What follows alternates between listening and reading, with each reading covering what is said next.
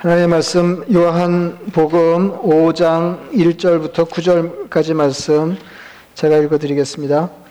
그 후에 유대인의 명절이 되어 예수께서 예루살렘에 올라가시니라. 예루살렘에 있는 양문 곁에 히브리 말로 베데스다 하는 못이 있는데 거기에 행각 5이 있고 그 안에 많은 병자, 맹인, 다리 저는 사람, 혈기 마른 사람들이 누워 물의 움직임을 기다리니 이는 천사가 가끔 못에 내려와 물을 움직이게 하는데 움직인 후에 먼저 들어가는 자는 어떤 병에 걸렸든지 낫게 되밀어라. 거기 38해 된 병자가 있더라. 예수께서 그 누운 것을 보시고 병이 벌써 오래된 줄 아시고 이르시되 내가 낫고자 하느냐. 병자가 대답하되 주여, 물이 움직일 때에 나를 못에 넣어주는 사람이 없어 내가 내려가는 동안에 다른 사람이 먼저 내려가나이다. 예수께서 이르시되 일어나 네 자리를 들고 걸어가라 하시니 그 사람이 곧 나아서 자리를 들고 걸어가니라. 아멘. 잘 다녀왔습니다. 제 아내가 얘기하지 말라고 그랬는데 하여튼 맛있는 거 엄청 많이 먹었고요. 예, 뭐 이렇게 하면 또 이렇게 뭐 먹었냐고 따져 묻는 사람이 있는데, 예, 저는 사실인즉슨 먹는데 이렇게 관심이 없기 때문에 이렇게 하루 지나면 잘 기억을 못하니까 이렇게 따로 물으실 일은 아닌 것 같고요. 또 하나 변화가 있다 그러면, 예, 한국은 제가 이제 6년 만에 한국 방문했는데 더 화려해졌고요. 더 화려해졌고, 화려한데 그냥 부럽지는 않았습니다. 예, 이제 그리고 또 하나 변화는 저에 관한 것인데, 제가 6년 전만 하더라도 한국에 가서는 시차를 못 느꼈어요. 조금 이렇게 흥분되는 게 있어서 그런지는 모르겠으나 바로 사람 만나고 일하는데 전혀 지장이 없었는데, 이번에는 이렇게 며칠 아주 고생했고요. 이렇게 돌아와서도 이게 어떻게든지 빠른 시일 안에 이렇게 시차를 극복하려고 그 애를 썼는데, 첫날, 첫째 날, 둘째 날은 좀 비교적 순조로웠습니다. 근데 어제는 거의 잠을 못 잤어요. 그래서 지금 제정신이 아닙니다. 그래서 오늘 아침에 이렇게 오래간만에 설교를 해보니까 원고대로 하니까 이게 이렇게 맥이 하나도 없고 그 신이 안 나서 그냥 되는 대로 그냥 아무렇게나 하기로 이렇게 마음을 정했습니다. 이게 여러분들이 그 얘기가 전개되는 중에 이렇게 앞뒤가 잘 안 맞거나 그러면 여러분들이 앞뒤를 맞춰가지고 어떻게든지 은혜를 받으시면 좋겠습니다. 연령대별로 있는 것과 없는 것이 있다고 합니다. 없는 것은 이렇습니다. 10대 철이 없다, 20대 답이 없다, 30대 집이 없다, 40대 돈이 없다, 50대 일이 없다, 60대 낙이 없다, 70대 이가 없다, 80대 배우자가 없다, 90대 시간이 없다, 100세 다 필요 없다. 있는 것은 이렇습니다. 10대 끼가 있다, 20대 젊은이, 뭐 꼭 맞아 떨어지는 건 아닌데요, 일리가 있습니다. 20대 젊음이 있다, 30대 짝이 있다, 40대 폼이 있다, 50대 멋이 있다, 60대 가족이 있다, 긍정적이죠. 70대 시간이 있다, 80대 추억이 있다, 90대 소망이 있다, 100세 천국이 있다. 우리 인생에는 우리가 뭐 이쯤 살아봐서 알지만은 언제나 어느 국면에나 있는 것이 있고 없는 것이 있습니다. 이렇게 살다 보면 이렇게 우리 삶에 꼭 있어야 되는데 이렇게 생각되는 것 중에 이게 모자라는 것들이 있게 마련입니다. 그래서 은혜가 필요한 거죠. 그래서 뭐 말이 좀 이상하지만은 그래서 하나님이 필요하고 우리가 이 땅에 사는 동안에 이렇게 하나님의 은혜를 이렇게 간구하면서 사는 것입니다. 근데 이제 문제는 뭐냐면 이제 하나님의 은혜가 내리는 거, 뭐 우리가 어디서 무엇을 하든지 하나님이 우리를 은혜로 둘러주시고 그의 적절한 복을 주시겠지만은 하나님의 은혜가 대표적으로 내리는 것이 하나님의 교회라고 할 수 있는데, 이제 여기에 문제가 있다 하는 것입니다. 그래서 이제 살면서 삶의 결핍을 느끼는 사람들이 그것을 은혜로 메꾸기 위해서 교회를 찾아오는데, 그 은혜를 경험하지 못할 때 사람들이 교회를 떠나게 된다 하는 것입니다. 그래서 이게 한국에 가보니까 아주 그 가나안교훈이라는 말이 공식적인 용어로 정착이 됐어요. 그래서 아주 점잖은 논문 성격의 글에서도 대놓고 가나안 교인 이렇게 말할 정도로 그 용어가 일반화된 것을 볼 수 있었습니다. 가나안 교회는 여러분 아시죠? 그러니까 우리가 신앙생활하면서 그 약속의 땅 가나안을 소망 삼고 그날을 향해 사는 사람들을 일컫는 말이 아니라는 건 여러분 다 아시죠? 그러니까 교회에 출입하면서 신앙생활 하다가 교회에 실망해서 교회를 떠난 사람들, 그래서 안 나가를 뒤집은 말이 가나안이라는 거 여러분 다 아시잖아요. 난 교회 안 나가기로 했다. 그래서 이제 그런 사람들이 점점 늘어나고 있고, 이번에 가서 이게 들어보니까 그 문제가 뭐냐면 그 가나안 교인들이 다시 교회로 복귀할 가능성이 거의 없어 보인다 하는 것입니다. 그 이윤즉슨 그 교회에 가도 얻을 게 없고 안 나가도 안 돌아가도 잃을 게 없기 때문에 그렇다는 거예요. 아주 슬픈 진단이죠. 슬픈 진단이에요. 그러니까 얻을 게 없고 잃을 게 없기 때문에 나가지 않고 돌아가지 않는다 하는 그런 이야기였습니다. 근데 이제 이게 왜 그러냐면은 교회가 교회답지 못하기 때문에 그런 거 아니에요? 그러니까 교회에 하나님의 은총이 내리는데 그 은총이 그대로 내 것이 되지 못하기 때문에, 그래서 삶을 살면서 모자라는 것들을 은혜로 채울 수가 없기 때문에 교회에 실망하고 교회를 떠나게 되는데, 따져보면 교회가 본래 하나님의 은총이 없는 곳이기 때문에 그런 게 아니고 그 교회를 구성하는 사람들이 하나님의 은혜가 필요한 사람들이 은혜를 받아 누리는 것을 방해하기 때문에 그렇다 하는 것입니다. 그러니까 사실인즉슨 도와줘야 되는 거 아니에요? 은혜가 필요한 사람이 은혜 받을 수 있도록 도와줘야 되는데 오히려 그 사람들이 걸림돌이 되기 때문에 많은 사람들이 신앙을 버리고 교회를 떠나는 경향이 생겼다, 이제 그런 말입니다. 그래서 오늘 이제 그 베데스다라고 하는 연못, 그러니까 예루살렘에 여러 문이 있는데 그 중에 한 문이 양이 출입하는 문, 양문이라는 문이 있는데 그 양문 곁에 베데스다라고 하는 못이 있었습니다. 그리고 못에 행각 5이 있는데 그 행각에 고질적인 질병을 앓고 있는 사람들이 물이 동하기를 기다렸다 하는 겁니다. 왜 그 물이 동하기를 기다리냐면 가끔 천사가 내려와서 물을 휘저 움직이게 하면 물이 동할 때 가장 먼저 물에 뛰어들어가는 사람이 어떤 병을 앓고 있든지 나음을 입는 그 긍휼의 곳이었습니다. 그래서 베데스다라고 하는 말이 본래 긍휼의 집이라는 뜻이에요. 긍휼의 집이라는데 이제 오늘 여기 주인공이 되는 어떤 사람이 이제 그 긍휼의 집에서 예수님을 만나는 이야기인데, 근데 이 긍휼의 집인 베데스다가 문제가 뭐냐면은 가장 먼저 물에 뛰어드는 사람이 고침을 받았다는 겁니다. 그러니까 다시 말하면은 하나님의 은총이 내리는 것까지는 좋았는데 거기 세상적인 원리가 적용이 됐는데 그게 뭐냐면 선착순의 원리예요. 가장 먼저 물에 뛰어드는 사람이, 그래서 은혜가 필요한 사람 중에 그 은혜를 누리지 못하는 사람이 있었다는 것입니다. 겉으로 보면은 이 베데스라고 하는 연못은 명백하게 하나님이 기적을 행하시는 거, 하나님의 은총이 필요한 사람들에게 긍휼이 베풀어지는 것이었습니다. 근데 정말로 그 은혜가 필요한 사람들이 그 은혜를 받지 못했는데 이제 가만히 생각해 보는 거죠. 왜 그랬을까? 그러니까 왜 가장 먼저 못에 뛰어드는 사람만 치유의 은총을 누리게 하셨는가? 그래서 이게 생각해 보면 이제 이렇게 그 의미를 새길 수 있을 것 같습니다. 그 세상에서는 어떤 의원에게서도 의사에게서도 자기 병의 고침을 받을 수 없었기 때문에 하나님의 은총만 기대하고 그 물이 움직이기를 기다리는 사람, 그 중에서도 그 인간적인 방법을 구하지 않고 하나님의 은총에만 관심을 두고 그 물이 움직이기를 뚫어지게 바라보던 중에 그 물이 움직이는 것을 본 사람이 먼저 뛰어들어서 그 은혜를 누리게 되는데, 그러니까 결국은 하나님의 은총에 목을 메고 눈이 빠지게 물이 동하기를 기다리니까 세상의 다른 곳으로 삶을 타게 하려고 하지 않고 하나님의 은혜만이 유일하게 내 인생의 해결책입니다라고 믿는 사람이 은혜를 받는 자리였다. 이렇게 하면은 이제 이게 앞뒤가 이렇게 맞는 얘기가 될 텐데, 그럼에도 불구하고 여기 38년 된 그 고질병을 앓고 있는 환자가 그 은혜를 누릴 수는 없었다는 것입니다. 그 왜 그러냐면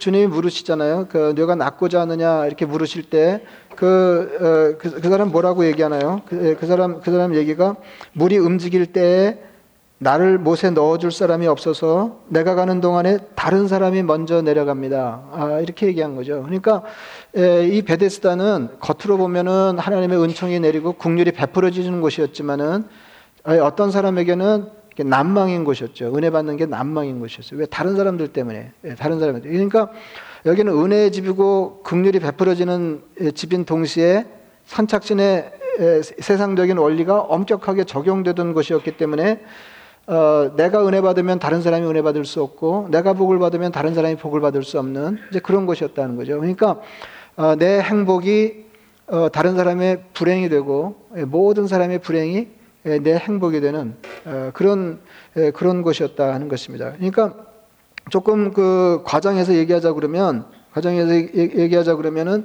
감기 든 사람이 먼저 물이 움직일 때 감기 든 사람이 먼저 뛰어들어가서 고침을 받고 중풍병자의 행복을 빼앗는 것이었다 하는 이제 그런 얘기입니다. 그렇잖아요. 정말로 병이 깊어서 몸이 무거운 사람은 물이 동할 때 몸을 움직여서 가장 먼저 다른 사람을 제치고 못에 뛰어들어갈 수가 없었다는 거죠. 그러니까 말은 자비의 집이고 긍휼이 베풀어지는 곳이었지만은 정말로 그 은혜가 필요해서 은혜의 목을 매는 사람들이 그 은혜를 누릴 수 없는 사실상 긍휼의 집이 아니었다는 겁니다. 근데 이게 오늘날 교회의 모습을 흡사하게 닮아 있다는 겁니다. 여러분, 교회는 하나님의 은총이 내리는 것이지만은 다른 사람들 때문에 그 은혜를 받을 수가 없었다. 그러니까 이 어떤 사람이 다른 사람이 은혜 받지 못하게 하려고 그런 게 아니라 내가 은혜 받는 일에 치중하기 때문에 정말로 그 은혜가 더 필요한 사람이 주님의 은혜를 받아 누릴 수 없었다는 것입니다. 여러분 이제 이런 거 생각해 봄직하잖아요. 물이 움직일 때 누가 먼저 가서 고침을 받아야 될까요? 그러니까 이기심을 조금 이렇게 누르고 생각해 보면 누가 먼저 그 은혜를 받아야 될까요? 병이 깊은 사람부터 받아야 되는 거 아니에요? 여러분 이게 그럼직한 상상이죠. 그래서 병이 깊은 사람 순서대로 이렇게 줄을 서가지고 이렇게 못에 들어가는 그런 광경을 상상해 볼 수 있고, 중풍병, 그러니까 38년 된 병이 깊은 환자가 기대했던 것이, 긍휼의 집에서 기대했던 것이 그런 모습일지 모르겠습니다. 그러니까 이게 전혀 있음직한 일이 아닌 것처럼 생각이 드실 가능성이 있는데, 제가 아주 오래전에 읽은 글이기 때문에 뭐 찾아서 정확하게 인용을 할 수가 없는데요. 아프리카였던 것 같은데 어느 선교사님이 선교 활동을 하는 중에 이제 주민들을 재밌게 하려고 그러니까 우리 같은 사람 세상에서 하는 걸 거기서 이렇게 했던 모양입니다. 그러니까 뭐 특별한 건 아니고 달리기를 시키는데 여기 이제 목표 지점까지 가장 먼저 뛰어간 사람이 이제 상을 받는 그래서 가장 먼저 그 선을 넘어간 사람이 선물을 받는다 그랬더니 그래가지고 이제 5명을 세워놨더니 5명이 손을 잡고 나란히 거기 들어갔다는 거 아니에요? 그러니까 이 사람들 사고 방식에는 어떤 사람을 제치고, 그러니까 자기가 가까이 여기는 사람을 제치고 유익을 누리는 게 익숙하지가 않은 거예요. 그럼 여러분 그 세상과 분위기가 다른 이런 특이한 장소, 사람들의 모임을 생각한다 그러면 그게 교회임직하지 않냐는 거죠. 그게 교회임직하죠. 근데 그런데도 불구하고 교회도 하나님의 은총이 내린다는 점에서는 세상과 구별이 되지만 하나님의 은혜를 받아 누리는 일에 이기적이라고 하는 데에서는 세상과 구별되지 못하기 때문에 교회에 은혜 받으러 나왔다가 실망하는 사람들이 있다는 겁니다. 근데 이제 마가복음 2장에 보면 여러분 잘 아시는 얘기 나오잖아요. 예수님이 어떤 동네에 어느 집에 오셨다고 하는 소문을 듣고 한 마을 사람들이 한 중풍병자를 4명에게 이렇게 들것에 메워가지고 예수님께로 그 사람 이렇게 고침을 받게 하려고 갔다는 거 아니에요? 예? 그러니까 이거부터가 대단한 거죠. 예수님이 동네에 오시면 좋은 말씀을 듣고 자기 병을 고치는데 사람들이 관심이 있을 때 일단의 사람들은 자기 동네에서 가장 병이 깊은 그 사람을 일심에서 들것에 메워가지고 갔다는 거예요. 이거 들고 간 사람은 네 사람이지만은 사람들이 네 사람에게 중풍부장을 메워서 갔다 이렇게 보면은 더 많은 사람들이 그 일에 관여한 겁니다. 그리고 가서 보니까 어떤 일이 벌어졌어요? 예수님을 둘러싸고 있는 은혜 받으려고 하는 사람들이 너무 많았기 때문에 예수님께로 접근할 수가 없었습니다. 그러니까 다른 사람 은혜 못 받게 하려고 그 사람 길을 막아선 건 아니지만 내가 은혜 받는 일에 치중한 사람들이 빼곡이 모여 있었기 때문에 정말로 하나님의 주님의 은혜가 필요한 이 중풍병자가 주님께 접근할 수가 없었다는 겁니다. 그래서 이 사람들이 어떻게 합니까? 지붕에 올라가서 지붕을 뜯고 환자를 달아내리잖아요. 들것에 달아내리잖아요. 그래서 고침을 받겠어요. 주님께서 그들의 믿음을 보시고 그 환자를 고쳐주셨습니다. 여러분 믿음이 있으세요? 다시 여쭙겠습니다. 무엇을 위한 믿음이냐 하는 거죠. 여러분 우리가 믿음이 있는데 그 신앙생활하는 날수가 아무리 늘어가도 그 믿음이 언제나 그 자기 이익을 취하는 일에만 이렇게 국한되어서 적용이 된다고 그러면 그 믿음은 주님이 기대하시는 믿음이 아니다는 겁니다. 누구를 위한 믿음이냐는 거죠. 누구를 위한 믿음이냐. 예, 믿음이. 여러분 그 교회는 세상과 다른 곳 아닙니까? 세상과 달라야 되는 것이죠. 예, 기독교가 원래 은혜에 기대는 종교이기 때문에 그렇습니다. 그래서 여기서 중요한 건 뭐냐면 하나님이 우리에게 무상으로 은혜를 베푸시는 것처럼 그 하나님을 바라보고 있는 성도들도 은혜 베푸는 사람이 되어야 된다는 거예요. 긍휼을 베푸시는. 그러니까 오늘 베데스의 문제는 뭐냐면 하나님은 긍휼을 베푸시는데 다른 사람들의 이기심 때문에 그 긍휼이 필요한 사람이 그 긍휼로부터 차단되고 있다 하는 이제 그런 말씀입니다. 그래서 그 불교하고 다른 거 아니에요. 불교는 자력 종교예요. 자기가 힘이 있는 걸 깨닫고 그 힘을 발휘해서 구원에 이르는 삶을 고치는 종교입니다. 제가 잘 달려가야 하는 종교입니다. 자기를 구원하기 위해서 자기가 죽어야 하는 종교입니다. 그러나 기독교는 무능한 사람을 위해서 하나님이 친히 죽으시는 종교입니다. 걸음이 느린 사람을 위해서 주님께서 친히 달리시는 종교입니다.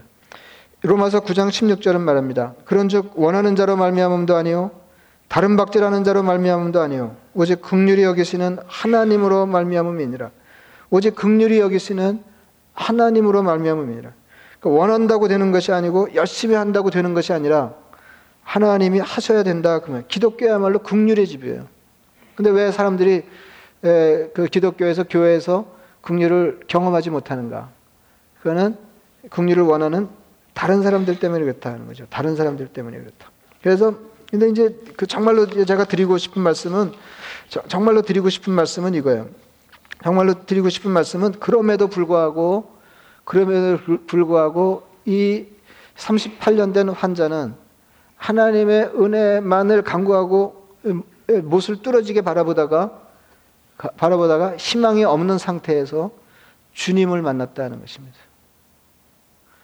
여러분, 제가 오늘 설교 들어가면서 그런 말씀 드렸잖아요. 많은 사람들이 교회에서 하나님이 주시는 긍휼을 접하지 못하기 때문에 다른 사람들에게 실망해서 교회를 떠나는 일이 있는데, 그럼에도 불구하고 우리가 교회를 지키고 교회를 중심으로 신앙생활을 해야 하는 이유가 뭐냐 하면, 그럼에도 불구하고 하나님의 은혜가 아니면 내 삶에 다른 타개책이 없습니다 라고 하나님의 긍휼만 목에 빠지게 기다리는 사람을 주님은 만나주신다는 거예요. 만나주신다. 그래서 은혜가 내리는 교회에 자기가 자력으로는, 다른 사람의 도움으로는 하나님의 은혜를 받을 수가 없었지만은 주님께서 그 사람의 안타까운 사정을 아시고 접근하셔서 그를 고쳐주시고 그의 삶을 새롭게 하셨다. 이제 그런 말씀입니다. 그래서 결함이 많은 사람들로 구성된 교회임에도 불구하고 교회는 여전히 하나님의 은혜, 긍휼이 필요한 사람들이 하나님의 주님을 만나서 긍휼을 얻는 것이기 때문에 우리는 결함 많은 사람들의 모임인 교회에 여전히 붙어 있어서 하나님을 신앙해야 된다. 이제 그런 말씀입니다. 그런 사람, 그런 사람 신앙이라고 하는 것은 내 지혜로 내 힘으로 삶을 하나님이 기대하시는 분량만큼 타개할 수가 없다고 믿어서 하나님을 바라보고 거기에 소망을 걸어놓은 사람들이 모임입니다. 그런 사람을 주님이 만나주신다. 그리고 물으십니다. 내가 낫고자 하느냐? 여러분은 교회에서 인생의 문제를 해결받으실 겁니다. 주님이 그런 사람을 만나주시기 때문에 그렇습니다. 우리 주님이 교회에서 여러분을 만나주십니다. 교회에서 여러분에게 말씀하실 것입니다. 그래서 여러분의 삶이 회복되실 것입니다. 38년 된 해묵은 문제도 해결 난망의 문제도 해결될 것입니다. 그래서 교회 오시면은 다른 사람을 제치고 물에 뛰어들려고 그러지 마시고 주님을 만나세요. 주님을 만나세요. 주님께 말씀하세요. 주여 내가 낫기를 원하나이다. 살다 보면 사는 게 너무 힘들 때가 있죠. 너무 사는 게 너무 힘들 때가 있어요. 38년 된 환자처럼 희망 없이 무기력하게 살아갈 때가 있습니다. 아무리 생각해봐도 내가 환난을 당했다 그런 생각이 들 때가 있습니다. 시 50편 15절에 말씀하십니다. 환난 날에 나를 부르라. 내가 너를 건지리니 내가 나를 영화롭게 하리라. 굉장한 말씀이죠. 환난 날에 나를 부르라. 내가 너를 건지리니 내가 나를 영화롭게 하리라. 그래서 이거 너무 이게 차이가 나는 거, 처지가 차이 나는 거 아니에요? 야, 이게 환난 날, 환난 당한 사람이 있는데 여기 이게 마지막은 뭐예요? 하나님을 영화롭게 하는 거예요. 어떻게 환난 당한 사람이 하나님을 영화롭게 하는 자리에 가있을 수가 있어요? 부르짖어야 돼요. 환난 날에 부르짖으라. 환난 날에 나를 부르라. 내가 너를 건지리니 내가 나를 영화롭게 하리라. 교회는 더러 경쟁적으로 자기를 위하는 사람들 때문에 도움이 필요한 사람들에게 희망을 주지 못하지만 주님은 은혜를 기다리며 기적을 소망하는 사람들을 외면하지 않으십니다. 그래서 우리가 이게 하나님 원하시는 교회, 세상이 기대하는 교회가 되기 위해서 두 가지가 되어야 될 것 같아요. 첫째는 주님이 나의 희망이십니다. 이게 되어야 돼요. 주님이 나의 희망이십니다. 그리고 둘째는 뭐냐면 신앙의 동지들이 나의 희망입니다. 그래서 우리가 뭘 경험해야 되냐면 내가 받아야 할 은혜를 다른 사람이 받게 하는 걸 경험해야 돼. 그래서 그 과정을 통해서 피차에 하나님의 기적을 경험해야 할 것입니다. 그래서 우리 교회는 두 가지 고백이 있으면 좋겠어요. 주님만이 나의 유일한 희망이십니다. 그리고 한 박자 쉬고 형제와 자매들이 나의 희망입니다. 그럴 때 베데스다는 온전한 하나님의 교회의 모습을 회복하게 될 것입니다. 말씀을 생각하시면서 기도하겠습니다.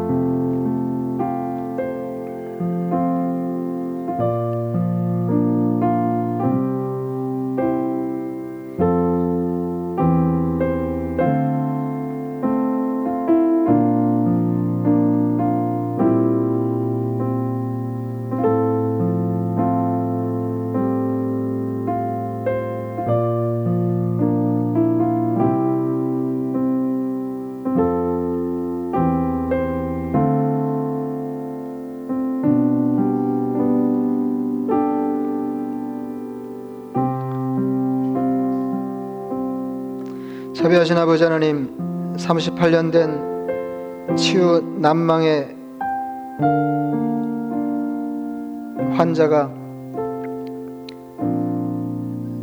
사람들의 도움을 얻을 수 없었으나 주님을 만나 삶의 문제를 해결하고 새로운 인생을 시작했던 것처럼 주님 저희를 만나 주셔서 세상 사람들이 떠나는 교회에서 주님을 만나게 하셔서 우리 인생의 문제가 해결되게 하시고 환난 중에 부르짖을 때 주님께서 우리를 건지시고 마침내 우리를 영화롭게 하시며 하나님께 영광 돌리는 인생 되게 하신다고 믿고 주님의 은혜에 기대는 삶 포기하지 않게 하여 주옵소서. 자비하신 아버지 하나님, 주님만이 우리 삶의 유일한 희망이십니다 고백하는 한편으로 주님께서 붙여준 형제와 자매들이 내 인생의 희망입니다 아울러 고백할 수 있는 복된 교회 되게 하여 주시옵소서. 예수님 이름으로 기도드리옵나이다. 아멘.